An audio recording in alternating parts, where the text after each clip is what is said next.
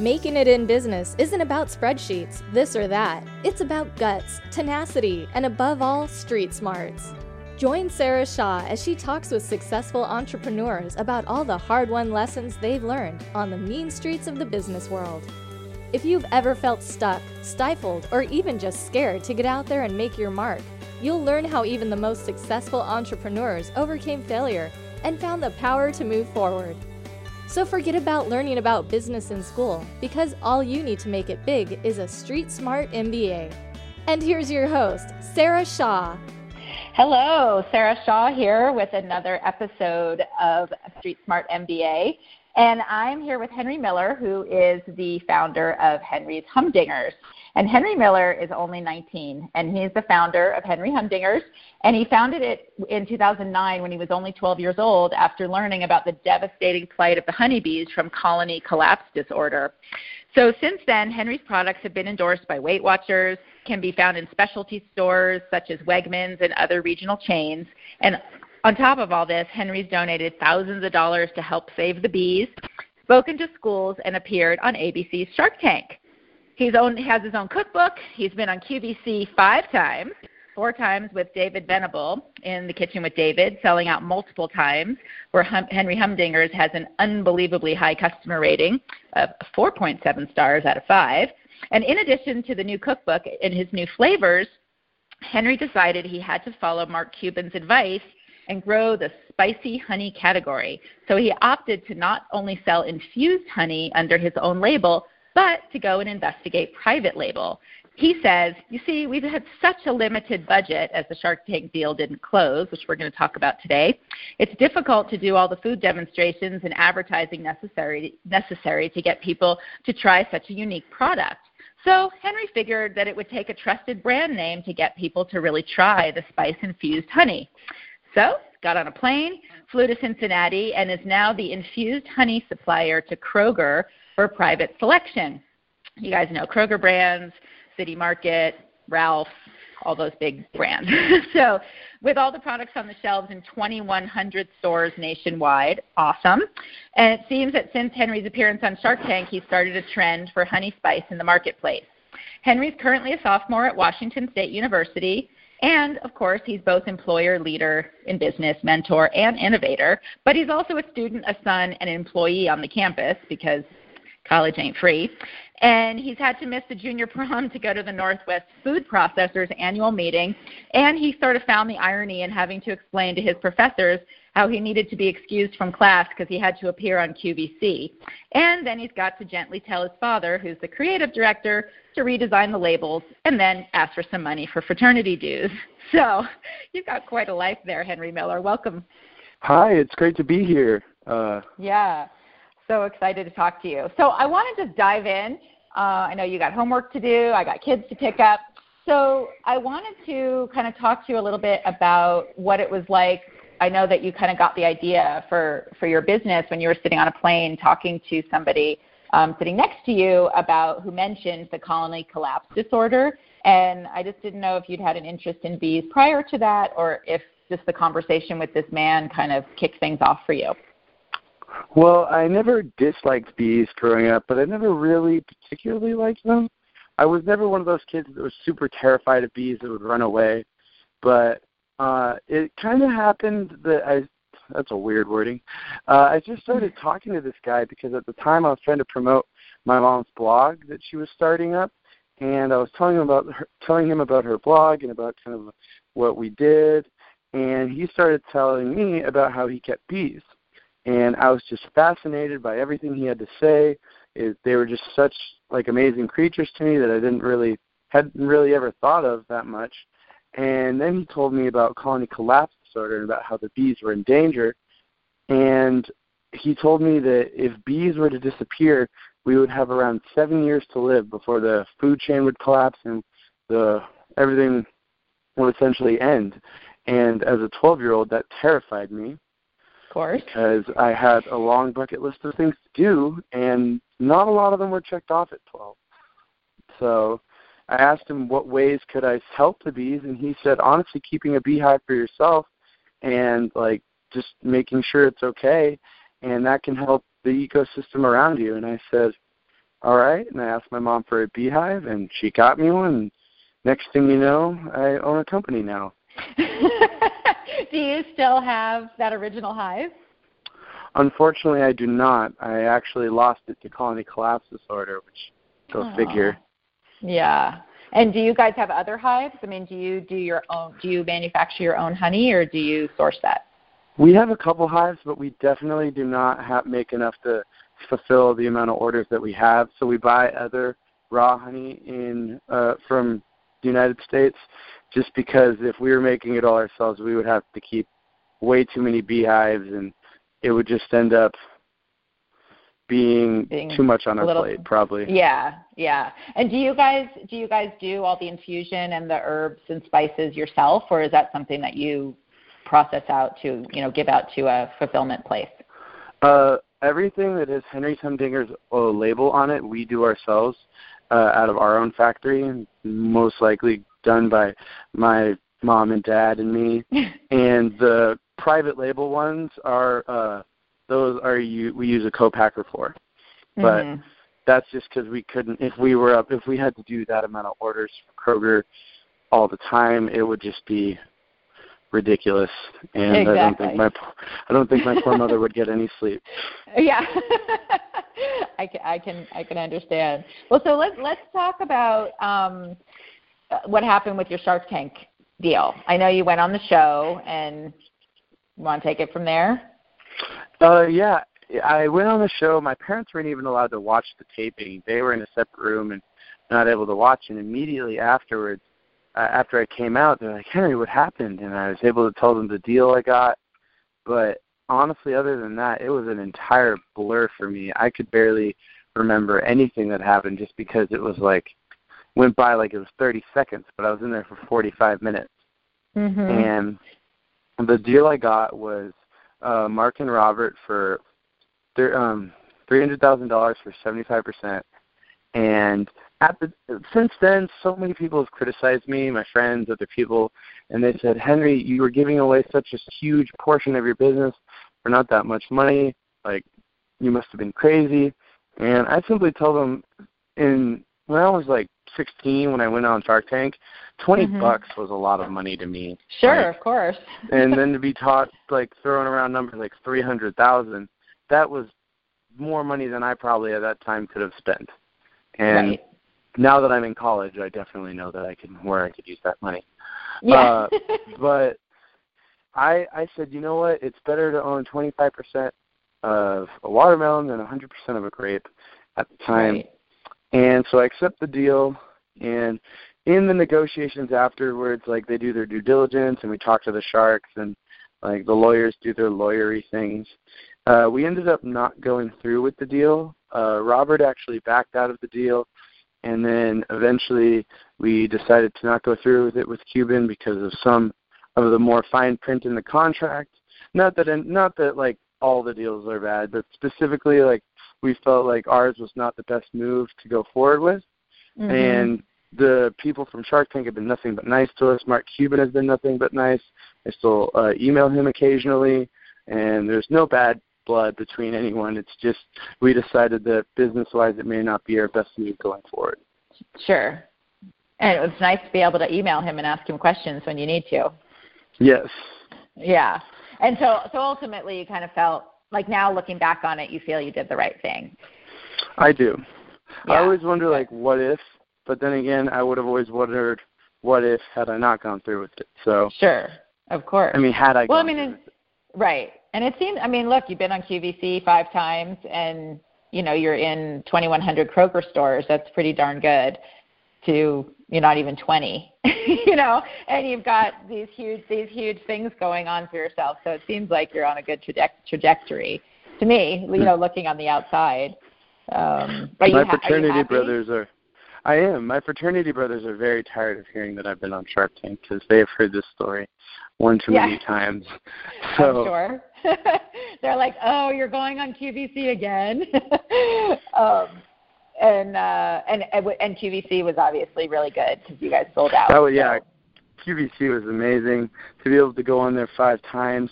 Not only for the um, advertisement we got from that, from being on TV again to being on In the Kitchen with David and hearing our amazing reviews, it was nothing but help towards our company. That's so awesome. Yeah. So so how do you guys do your financing now? I mean, do you have investors at this point or are you guys still are you able to self-finance with the with your revenue are, and your margins? We are totally open to the idea of investors. Uh, right now, our company is afloat and we're doing well, but it's hard with me being in college and the day-to-day expenses. And it seems almost every dime we get, we have to put back into the company, and mm-hmm. it feels sometimes like we're kind of spinning our wheels as far as financially. Like business-wise, we're getting nothing but better. We're doing bigger deals and stuff, but that means we have to upside, like we have to upgrade our equipment and stuff, which then right. in turn makes us have less money. So we are totally open to the idea of investors if the price is right and we feel like there are people who agree with our mission statement and want to move forward in the direction we were we do as well. Yeah, that's good. I mean, but it's amazing that you guys have been able to self finance, and I know that buying all those machine all the machinery and you know retooling and all that kind of stuff is a huge investment um, so when you first started out, how did you guys? I mean, obviously you were a kid, and you know, so it wasn't like you were probably just calling up packaging stores and figuring all this out on your own. So how did you? I mean, and I don't know if your parents come from an entrepreneurial background or not, but how did you guys begin, like with packaging and even making the first products and stuff? Uh, my mom has always been pretty crafty, and my dad actually also went to art school. Mm-hmm. Uh, so he, they both worked in advertisement for many years. My mom was also a school teacher, um, and it was definitely like uh, the trial and error period for a long time, mm-hmm. and we just kind of did it. My mom has always been one of those people where if somebody has a dream or somebody has something they really want to do, she'll figure out a way to make it happen. Mm-hmm. Like, and great. so she well i mean she's a mom that's just kind of it seems like that's in the job description uh, yeah uh, i'm a mom too but it came down to the fact like we just put it in jars and we'd give it to friends and family and they're like this is great you should sell this mm-hmm. and we said all right and we went to the county fair and everyone at the county fair said we should bring we should go to a food show and we went to a food show and we won top five best new products and wegmans um, from the east coast called us and that's when we were pretty much like, okay, maybe we have something here. Right. that must have been a really good feeling. Mm-hmm. And I just have always kind of had like a knack for the business side of it and deciding like going with my gut. It seems. Mm-hmm. I don't know if that sounds vain. I don't mean for it to sound vain. No, not at all. some pe- some people just have the entrepreneurial, you know, genes. And a lot of a lot of business in all honesty is a your connections that you have and b uh, your charisma because in all honesty uh, luckily we have an amazing product but it's just if you can make people laugh and you can go to these like food shows and people like you they're far more willing to talk to you about your product than it is if you're you could have the world's best product and if you have zero charisma and no, no like nobody wants to talk to you, it's going to be very hard to get off the ground. Whereas sure. there's some people who may have the worst product and everyone loves them, so people are willing to go the extra mile to help them. Right. And luckily, we have both. I don't mean to toot my own horn. No, but, but I mean, you, you got you have to when you've got something that's a uh, that's a success and your formula is working for you, and you know you're gift of gab or you know your ability to connect with people really makes that possible for you you know then it's really important you know it's important to talk about it and to share that with people i think people really want to hear your you know want to know your story you know and and when they see you and meet you you know they want to hear that from you mhm you know and if you're willing to tell it i think it really helps with sales and you know gets people interested so that's great um, how did you? So basically, you guys started making the the the flavored honey in your house, to, jar you know jarring it up, getting it to friends and family, getting people to taste it and test it for you. You kind of went through the little markets and the fairs, and then you got to this trade show. And so, did you guys alter recipes along the way, or is everything that you're selling now kind of what you whipped out in the beginning? Uh, we create new flavors here and there, in which we uh, do a lot of trial and error with a lot of different types of flavors and honey, and uh, a lot of the core recipes like our Grumpy Grandpa flavor and our Naughty Nana and our Phoebe's Fire or Phoebe's Fireball, which is now Mama Drama. Uh, we those recipes have changed very little, if not if not at all, since uh, the creation of the company, and, and that's something I'm really proud of because it's one of those things where it's no, if it's not broke, don't fix it. Right. Uh, but it comes down to one of those things where it just took a while to get those flavors. Like one of the flavors we tried in the beginning was wasabi honey. Mhm. And it just good. looked like snot in a jar. Yeah. It was like green snot packaged in a glass jar. And I looked at it, and I'm like, no one's gonna want to buy that, no matter what it tastes like. It right. looks like a Halloween gag. Yeah. and so that was Ixnade. oh yeah, that guys- one was Yeah. that one was yeah. finished real quick. Yeah. Too bad they didn't make bleached white wasabi powder.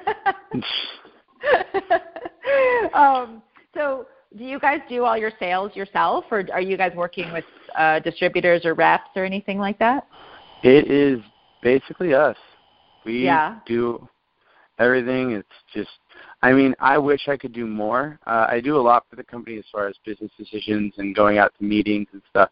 But the day-to-day stuff, I'm off at college and I can't really do all that. So Yeah. that's a lot of my mom and dad. They really helped the company in a lot of ways for that. And it is And so- pretty great to be able to say that my I employ both my parents Right. it is pretty cool to be able to say that. Um, so, do you guys sell in small specialty boutiques as well, like small gifts, like food stores and you know cheese cheese shops and things like that, or are you only in you know large big box stores? Uh, no, we sell to the smaller ones as well. We uh, we honestly would like more big box stores. I mean, I wouldn't say no to a larger retailer, but at the same time, like we got our start in specialty stores, and we're more than willing to work with them and stuff because sometimes, like, you can get dropped by a big store like that, Sure. and you're old news. Whereas we like the specialty stores because we get to know the people better and it's a more personal connection with the store owner and we feel like we can stand out better in those as opposed to a shelf in a corporation.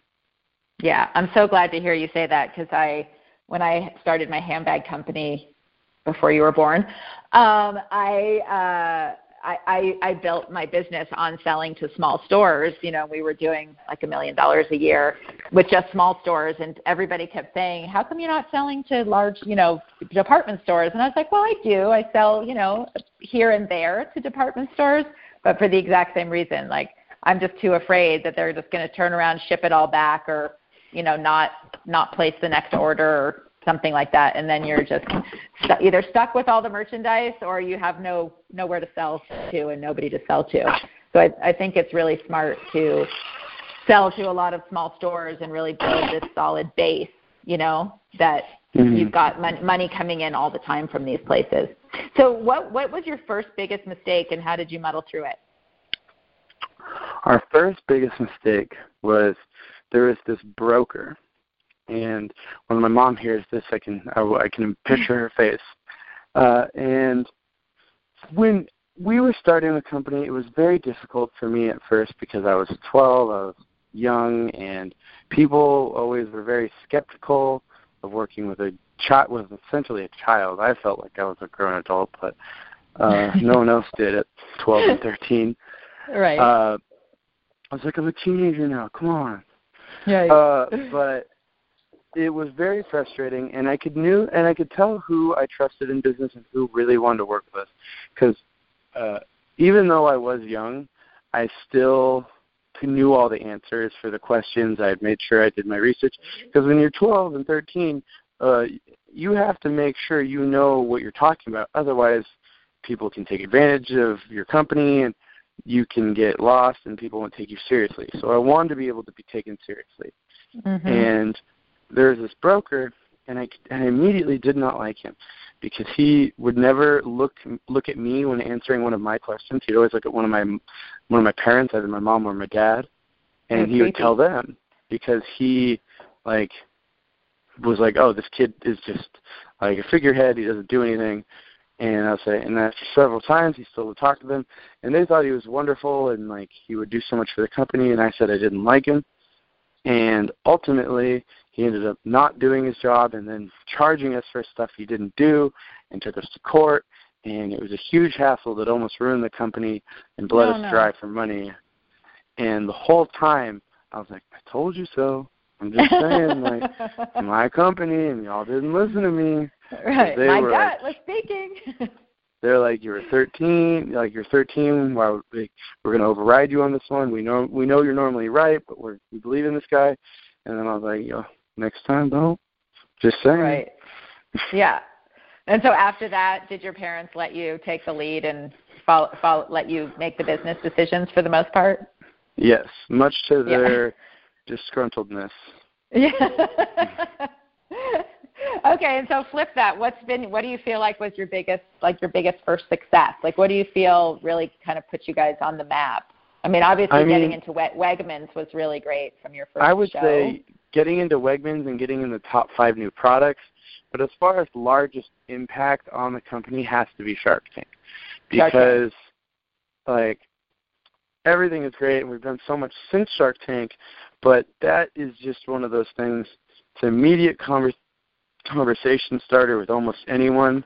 Say, hey, my company was on Shark Tank. Oh, what was Right. it about? What was your deal? They automatically like it essentially immediately gives you validity to your product. You can say, "Oh, I own a company." I'm like, "Yeah, sure." I was on Shark Tank, and they're like, "Oh, so you really own it?" You're not like, kidding. Right, yeah. Credibility And- factor. Yeah. And it's like it was a free 15 minute commercial essentially, and it just put us on the map. It gives us a reference point, and to be able to name drop that has opened so many doors because a lot of doors are shut to smaller companies, but not if you've been on TV. Right. All of a sudden, Exactly. those doors seem to open. Yeah. And mean, we and- got calls from companies that had refused to ever like return our messages, and then all of a sudden Mhm. we're on TV, and they're like, "Hey, we want you guys." I'm like, "Yeah, we've been asking to be on your shelves for a while now." Right. like, "Oh, but now you're now you're the prettiest girl at school." Yeah. we have to have you now. Um, have, have, did did does QVC do the same for you when you go on th- that QVC helps. shows? QVC helps considerably. The only thing with QVC though, as opposed to the Shark Tank thing, is being on QVC is very good, but it's not always an accurate description of the product because we sold out a bunch of times, and then other times have done not so well. But it's Mm. because they were so close to the airings are so close together, it feels almost like somebody probably just brought bought a jar and they haven't even finished their last like shipment, Right. so they're not going to buy more. So I feel like I definitely want to come back to there, but currently it's just I feel like everybody on QVC who has it, like who who wanted it already has it, and we need to wait for them to finish and finish their honey, and then right. And then sell it to them again. yeah, Yeah. and do, does PR play a big role for you guys in sales? PR plays a huge role in the sense, uh, not as much as it used to though, uh, because it was a lot easier when I was like 14 and all shiny and bright and dumb, and it was easier to go like this kid started the company, and I'm like Right. braces and stuff, and now they're like, yeah, you're 19, no one cares. And so it comes down now we have to we're finding new angles that we have to work with PR sure. uh, luckily the shark tank is an instant like source of that. But pr and social media have definitely tied in a lot as they do with every company and they can make or break a company. And i feel like currently we're just kind of waiting for another either huge opportunity or the right finan- in, uh, financial investor to find us and then we can go back in because it's sorry if i'm rambling I tend to do that sometimes. no, not at all. I Uh, realized it wasn't even answering the question anymore. Uh, well, no, but but I can see that that you know to get in like a, a national magazine or something, you know, like on in a gift guide or something like that. Oh, yeah. Could make a big could make a big impact for you guys. Um, yes. I mean, I would assume so, just because people are looking for Mhm. gifts and stuff like that. I was, yeah, I was also recently uh, featured on Forbes magazine, which is pretty Oh, crazy. wow. That's pretty awesome. Yeah. And so Forbes, it's like, Forbes has a good Forbes has a good reach. You know, I mean, people really Yeah. read the art the articles. Um, I was in Forbes a few years ago, and it really sent drove a lot of traffic to my site. Um, so I think you'll you'll find it kind of trick, trick, trickles through, but I think you'll see your numbers go up mm, if you're watching your Google Analytics. Uh, um, you're like, no, I'm calling another store. um, and do you guys do you guys do? A, I mean, a lot with social media. Do you run ads on Facebook or do anything like that? Mm, yes, we have a Facebook page and we use it quite a bit. Um, right now, we're we'll probably say that we're featured on the podcast, which will be good. Yeah. Uh, and we'll say like upcoming deals we have or what's going on with the company. Uh, Facebook is kind of the only one we've had a lot of success with. Uh, we're tr- like I'm trying to help explain my mom uh, Twitter to my mom. Uh, she struggles with the idea and the concept sometimes. Um, but we're also working on getting an Instagram soon, so we can tweet out like recipes and I mean not tweet out, post recipes and stuff and pictures of the food to show what you can use the honey for. Yeah, that's great. Good idea. Excellent idea. um, well, so so what what's next for your company? Like, what do you think are the you know like next big, big things that you guys have lined up? You know, what are your what are you what's your big vision plan? My ultimate goal is to be able to like uh, give my parents their retirement money back. That's the goal because that's what Mhm. is powering this company. And honestly, the company could go great and be super successful, and then for some, hopefully it doesn't, but it could then crash and burn. But as long as I've helped replenish the money that my parents have given to my company to help it succeed, that is what I would consider a 100% success. I mean, granted, I'd much rather it continue to be successful and keep running, but the next big thing for us, we don't honestly know. Uh, it's definitely been this journey has definitely been one of those ones where uh, success seems to like find us, or we'll be like, hey, what if we did this? And right now we're calling people. Uh, we're going to a new private label show soon in the next couple weeks. Uh, it's weird having to message my teachers and be like, hey, yeah, I'm gonna have to miss a lecture. I'm going to food show. yeah, right. I'll be back Um, next week. and we're hopefully we we make some good connections there. Uh, it's in Chicago, which is probably pretty hyped right now. yeah. that, that's supposed to be a really good show, though. I, I know people who go to that show. That's where we uh, found, met up with Kroger last time we went. So Yeah. hopefully another big fish bites this time. Yeah. Um, yeah, be sure to put lots of big pictures of that in your booth. showing showing how popular you are. I always found that that really helped. I mean, I I used to do I, when I had my handbag company, I got tons of PR and you know, and I used to get my products in movies and to celebrities. And every time when we did trade shows and we had pictures of you know celebrities with our product or a movie poster or something like that, people just clamored for the products right away because it it So- shows your credi- it shows your credibility and that you know stores are concerned that you're going to be here today, gone tomorrow. And if you have something concrete, you know, to show that you're stable, um, people really like that. Sometimes it helps to tell people how popular you are. Exactly. you, you got you got to. I mean, you know, it's like it's just like I mean, social media has kind of turned life into a, into a popularity game, you know, and contest, right? It's like how how many people like you, how many people follow you, how many people retweet you, repost it, re whatever, you know. And it's it's all about trying to get the eyeballs on you, right? Because if you don't get them on you, then the other people are Yeah. getting it on that on them. Yeah, So- telling you from someone else. um, and so it's it's it's kind of a numbers game, you know, and uh, and how how much you can really get out there and get people's eyes on you when you need it, which is def- certainly at a trade show. Yes, um, at a trade show, yeah. you I want to put up a Christmas tree and have flashing lights. Exactly. Just don't run naked down the aisle. um, well, Henry, thanks so much. I really appreciate you hopping on the call with me. It was really nice to talk to you. Thank you. It's been great talking to you. Yeah, I wish you the best of luck and have a really good show. Thank you, and hope you do well as well. Thank you so much. I'll talk to you later. Thanks for tuning in to A Street Smart MBA with Sarah Shaw.